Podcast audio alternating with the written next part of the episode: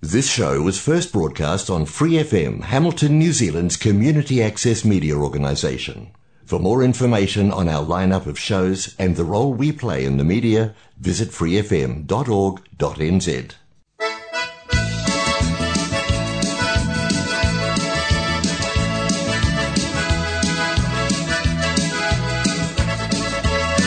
This program is sponsored by New Zealand Bridge, sponsors of grassroots bridge across the nation. Welcome to the Bridge Zone. You're at the table with Barry and Mariana. We do have a jam-packed session today again for you. You guys are so lucky. And we have a little competition, and this isn't the book competition, but we need to come up with a new Bridge Zone email.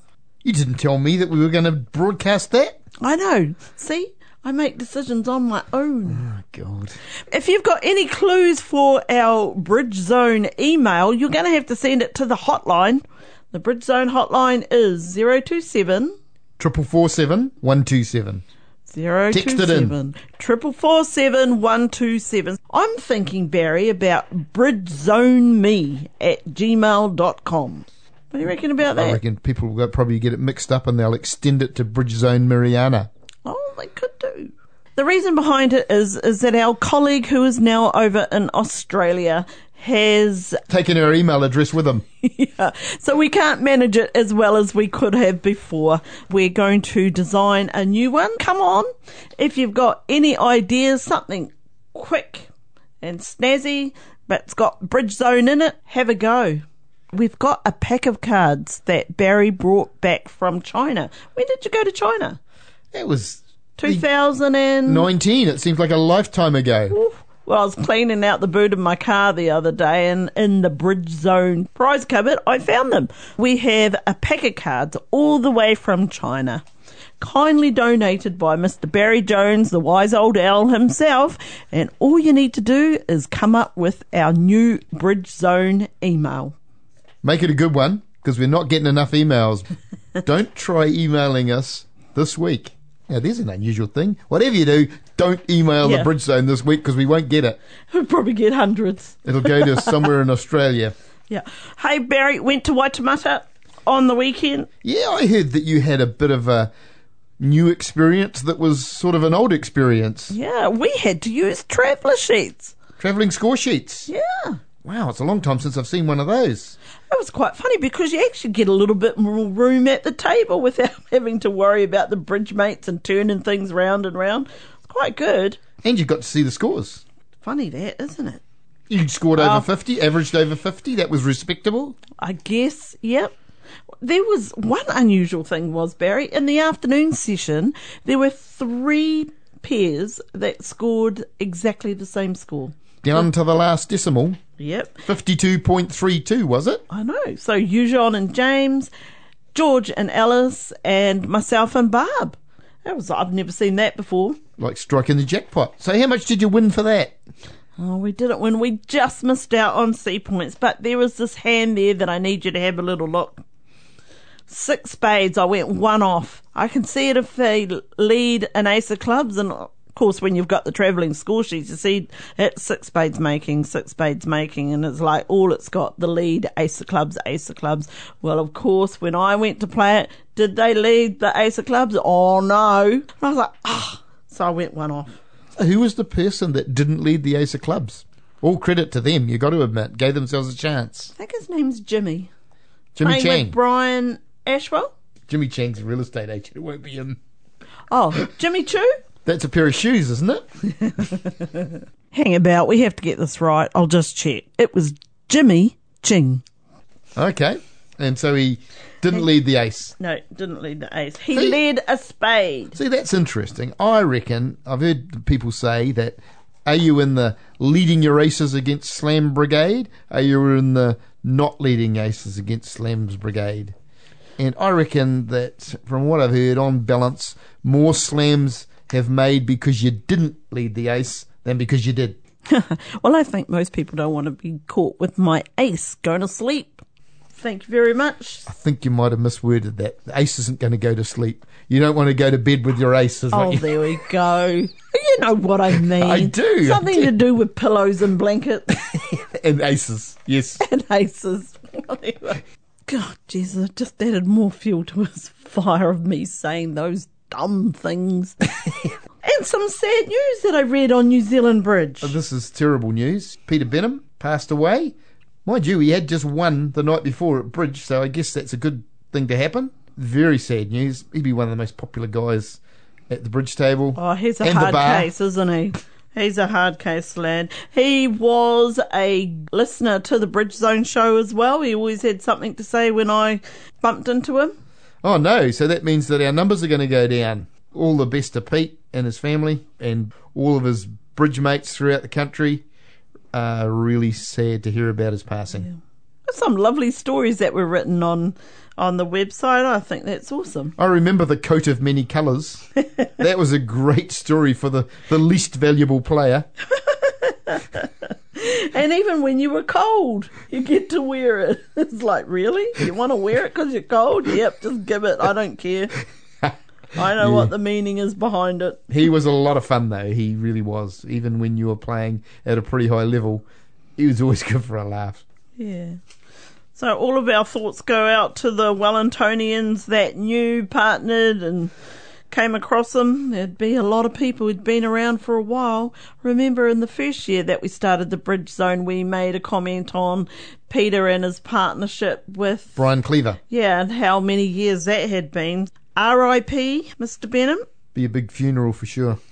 Five level decisions, Mariana. I, We've talked about these before. You'd think we'd always be getting them right. They are one of the hardest things at the bridge table. So Mariana and Barb had a few problems with five level decisions on the weekend.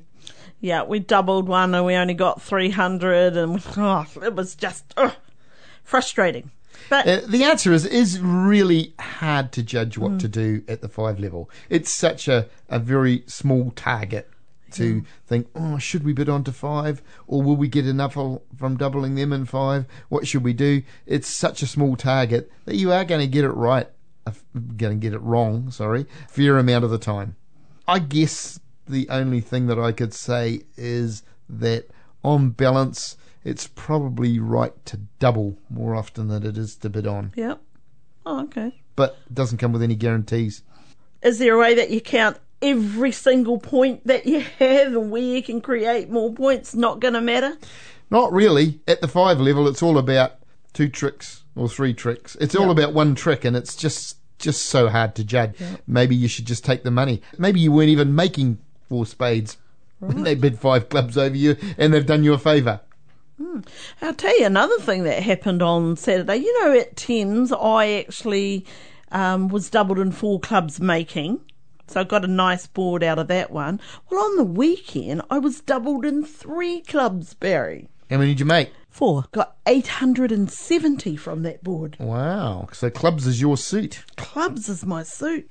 If you're sitting across the table and I'm in a club suit and you're thinking to double, just like Clint Eastwood said, go on, make my day.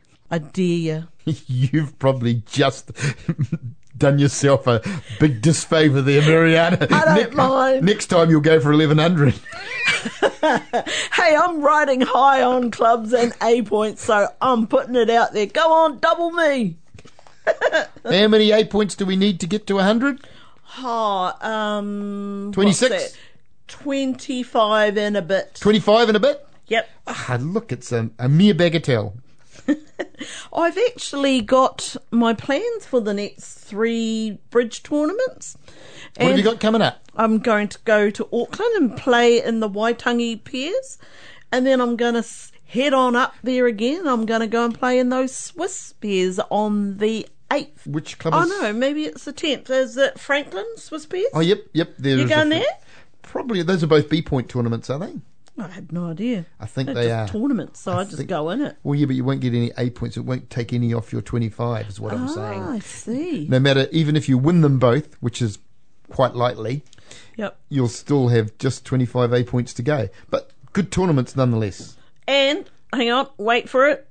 Orewa restricted pairs. I'm going there. I actually got chatting with Steve Bowie on Saturday, Barry, and he said to me, Mariana, I hardly ever see you up here in Auckland, and I've seen you at least seven times now this year. I was like, yeah, I've decided that I'm going to play a little bit more bridge. And Why? we've got that new motorway in. It's pretty easy to get to Auckland these days, isn't it? The Falcon goes up there, no worries at all. Does hey, how long does it take to get to Orewa? Well, I always reckon it takes an hour and 15 minutes for me to get to the Auckland Bridge Club. How oh. far past is it? It's probably not that 20 far minutes? Fast. Yeah, probably not much more than that. I was talking to Derek Evanet the other day, and he reckoned that he was at the Auckland Club, and oh, no, it wasn't very long at all. He said something like somewhere about 15 minutes or something. Oh, and he lives up that way, doesn't he? He does. Oh, okay. There you go. Heading up to Auckland another three times before the end of February. Actually, he doesn't live up there. He's got a batch up at Orewa, and he lives further. I might have given you the wrong time frame there. Oh, well, I think you're probably better to there. I think you're better to check it on Google Maps than you are to rely on my times. Let's go and check out Judge Julie. Director, please. How can I help? Judge Julie presiding. Just one question this week, Julie. We're keeping it nice and simple for 2021. It's over the level of three no trumps. You never have to alert them? What's the story? Or opening bids or during the auction? What happens with those? You don't alert bids higher than three no trumps, except when it's the opening bidder, which point you do if it's conventional. If you're competing or you're responding, once the auction's going, then anything above three no trumps is not alertable. It's what we call self-alerting in that if you have questions you can ask. And at the end of the auction, your opponent should indicate that it would be alertable. Do they do that by making a little cross, Julie? Well, actually, you put a, you know, like an arrow or something on the bidding pad or just something to say this would be alerted normally, and then your opponents can ask before making the opening lead. We do, probably don't want to do self-alerting today, but we can do it another day because there's quite a few things around that with all the bids that we don't alert. So I'll leave it alone.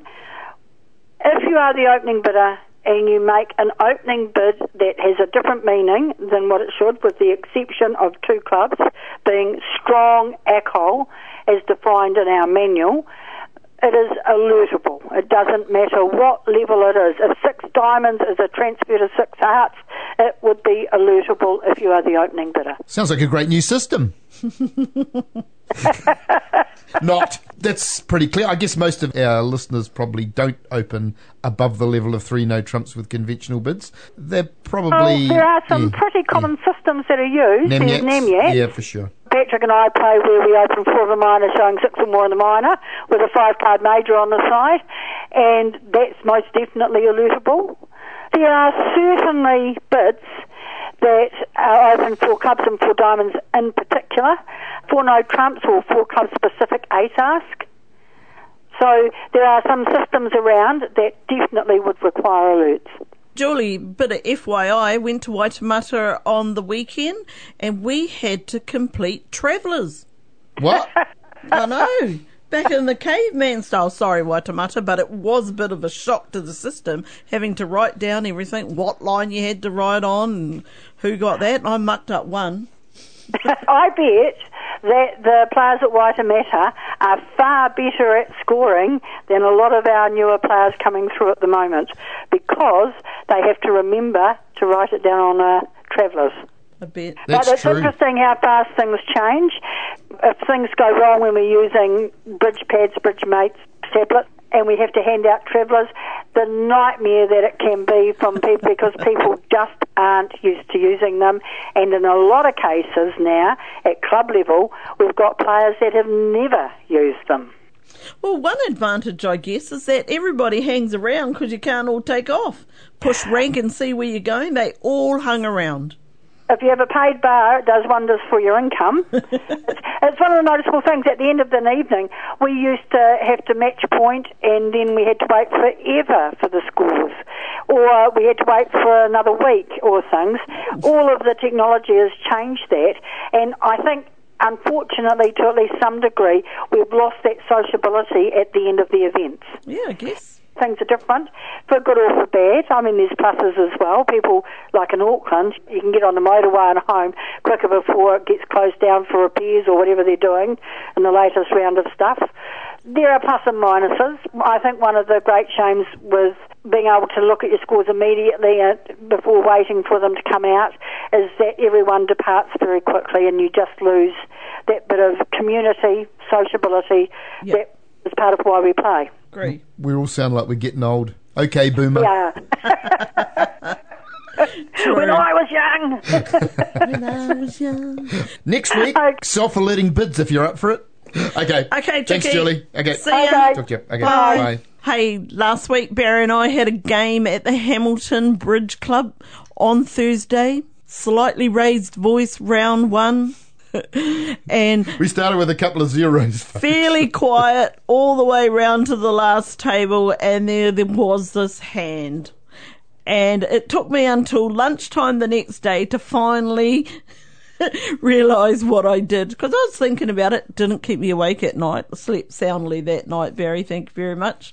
I don't know. You might want to tell the story. Finally, the penny dropped, and I thought, oh yeah, I probably would have said something too. But thank you, Karen Harris. Karen Harris said these lovely words to Barry on my behalf. I think she heard you, Barry. Was, But you're right. I did a dumb thing. walk a blonde, fessed up to it, and then we were fine. We came out with a lazy 59%, and he wanted 70 And I said, well, maybe next time. it was a lot of fun. Maybe next time. Yep, that's right. Good time was had by all.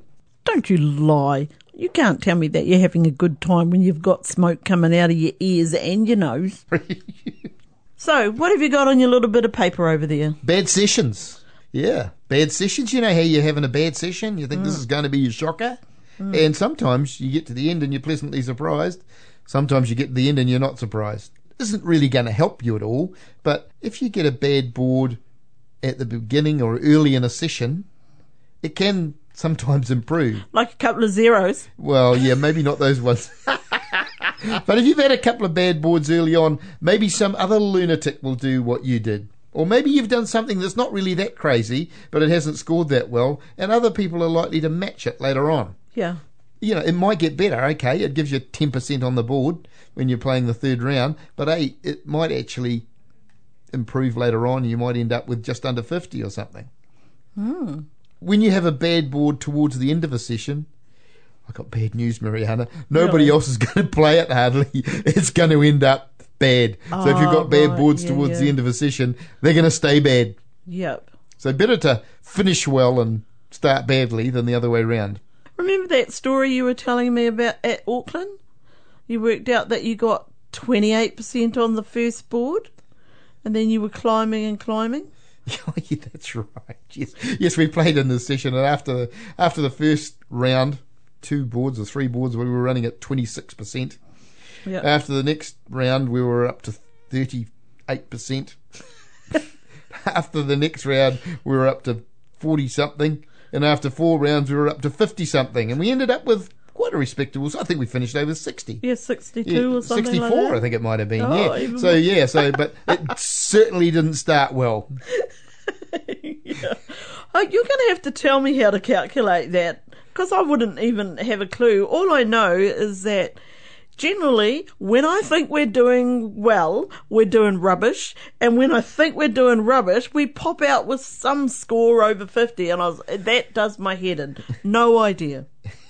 Actually, I, all all I did was go and have a look at the scores afterwards. Look at those ones we started with, and, and it pretty. It's not hard. Everything's online these days. You can figure out what percentage you got, and you can then figure out what you got on the next ones and how you did. But then again, not everybody can be bothered with that. No one but the wise old owl. hey, I've got another question for you. oh, that'll be good. I open one no trump. Left hand opponent passes. Partner slaps down two hearts. Transfer to spades. Right hand opponent doubles. And then I go and complete the transfer at two spades. And we carry on and anyway. But my question is to complete the transfer when the opponents have intervened, do you need to have three spades? So if I pass, I say I've only got two, and if I complete the transfer, I have three. Is there any merit in doing that? I'm going to give the same old answer I always give. What? Whatever you agreed with partner. so if partner doesn't have that agreement with you, that two spades definitely promises three, there's probably not a lot of point in not accepting the transfer. You might as well just accept it. But if Right. you have a specific agreement, because there is some merit in that, but on the other hand, if partner doesn't complete the transfer, particularly I think if you're playing a strong no trump, you're quite keen for partner to complete the transfer. Mm-hmm. Then you probably might decide to accept it whether you've got three or not. It's all up to partnership agreement. It- Okay. I mean, it could be that you might have some holding, or maybe partner, you know, if they've doubled two hearts for the lead, and the person that transferred to spades sitting there with king X of hearts, it might be better for partner not to accept the transfer. So maybe you could agree that pass just says, hmm, I'm not too keen on a heart lead. What do you think? Okay. I mean, there's, there's lots of agreements you could have there, but it's complicated. And if you haven't got an agreement, just accept the goddamn transfer. Well, how many options is the double of two hearts? How many options does that give you as the opponent's partner to what it is? Is it saying I have a heart suit, or is it saying I want a heart lead when this contract goes through? Either way, I guess that shows a heart suit, doesn't it? Most people would probably just say it as like lead a heart. I've got good hearts, but if partner wants to bid hearts, well, go for it. I mean, I have an agreement with Jenny. I think that it shows five hearts, five decent hearts, Okay. and wants one lead. So the other hand can actually bid them with only three if they want. Yeah. Okay. That's not you know the be all and end all, but it's as a. I think it's just mainly for the lead, but might be to compete in hearts, or might be even to bid game in hearts. If you wanted to make a takeout double of spades there, when it Yes. goes one no trump, pass, two hearts, and you wanted to make a takeout double of spades, a lot of people would play that you could just bid two spades there. I mean, nobody in his right mind is going to bid two spades there to play, knowing there's at least five on his right yep. and at least a couple on his left. Yeah. So two spades is sort of a useless bid. So it's a Q bid, but you could play that as saying, I've got to take out double of two spades. Hmm. Or you could just wait and hope that two spades came back to you. But hey, funny things happen at the bridge table. It might not come back to you in two spades, might it? They might be in four spades. and you'll wish you'd made a take out double of two spades in the first place. Mm, mm. So, yeah, those are your options. But actually, getting back to the auction that you had, the person who opened one no trump, what about all the options that have been opened up to that person? There's a whole world of opportunity is opened up when they get doubled. Yep. They can redouble, whatever that shows. If you wanted to have an agreement with partner on what redouble shows, you've got pass, obviously, which could show what you've suggested, like less than three spades. Mm-hmm. You've got bidding, which presumably shows three spades. You know, it has opened up a couple more options, basically pass and redouble that weren't there before Right. or even the actual accepting of the transfer is a, something different, isn't it? Yeah, there's a, a world of opportunity, Mariana. Thanks for that, Barry. Let's go off to the pond. Phenomena. Phenomena. Phenomena. What's this? It's Kermit's Bridge Tips with Pam Livingston. Good morning, Kermit. What's our Good tip for the morning. week? The tip for this week is when you're dummy, take a rest. So we've been talking about what declarer's doing when dummy goes down and how defenders are gathering their information. Well, dummy should be taking this opportunity, give their brain a rest. Playing a whole session of bridge is quite taxing on your mental energies, and if you're playing for a whole day or even two days, it becomes even more important to conserve that mental energy. If you were at a netball tournament, you certainly wouldn't be going for a run between games, and following every card when you're dummy is a bit like that. Also, if you're one of those people that likes to follow the play when you're dummy and helpfully tell partner at the end that the eight of diamonds was good or that the hand could have made on a dummy reversal, that information at that time is unhelpful at best. Let partner be happy in their ignorance so they have to go on and play the next hand. That's the thing to discuss at the end of the session. So what you're saying is ignorance is bliss as far as declarer goes. Well, you know, back to the philosophy of life. When you're dummy, you have no control over what your partner's doing over declare play, so don't worry about it. You can't do anything about it, so don't worry about it. That's the only time where you're not allowed to not do anything. Usually Pam's telling us you should be counting, you should be doing this, you should be doing that. When you're dummy, you want to be doing that. When you declare, you want to be doing that. Now she's telling us Do nothing. First Have time a ever. rest. This is the time to think about what you're going to have for dinner, or should I buy that dress? I was like, where's my pillow? I've got seven minutes exactly. Aren't you supposed to make sure that partner's following suit or something? No club's partner or something? Well, you pull the cards as requested by declarer, and you are allowed to say having none. Think you can do that and think about dresses at the same time. It's not something that I'm really into, though, Pam. I tell I don't like thinking about dresses. but it sounds like a great tip. At last, we've got some time to relax. Where are you this week, by the way? I've just actually been chainsawing firewood. Oh, thank you, Kermit. Catch Kermit next week for another tip. See you. Phenomena. Okay, so you've got a book over there. I've got an old book that I've had before, so it's one of Zia's old books. Many years ago, an American bridge magazine conducted a survey among the world's leading players to find out who was rated number one. With remarkable tact and insight into the fragile ego of the bridge expert, the magazine phrased its question delicately. Whom do you consider, it asked, to be the second best bridge player in the world? Second best. Yeah. assuming the person they were asking was number one. The winner by a resounding margin was Howard Schenken. If the same poll would have been conducted later on, the winner would almost certainly have been Robert Hamman. I quite like the way they phrased that. Who's the second best bridge player in the world? Perhaps we should try that at the club. Who do you think's the second best player in your club? To all our listeners out there, who's the second best player in your club? Assuming that you're number one. Text it in question. 027 447 127. We'll broadcast it. Tell us your club. Tell us the person who's the second best player, and we'll we'll have a bit of a poll. Okay, are you playing in a tournament this weekend? No, I'm not. I'm having another weekend off. Open homes, working hard. Where are your open homes today? Are they rural or residential? Yes. Both. oh my goodness. There is the 23rd of January this weekend, Warkworth Open Pairs. You should go up, Barry. New Plymouth has their picnic pairs on Sunday, and that's about it for this It's a weekend. bit- It's a bit quiet this weekend. We have got a big weekend coming up the following weekend.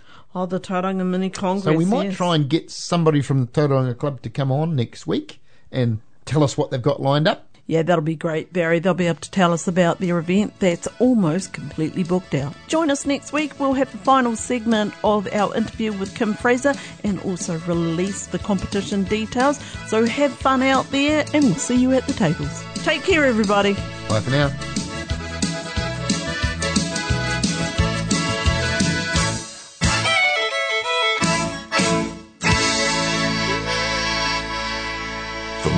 Episodes, use the accessmedia.nz app for iOS and Android devices, or subscribe to this podcast via Spotify, iHeartRadio, or Apple Podcasts. This Free FM podcast was brought to you with support from New Zealand On Air.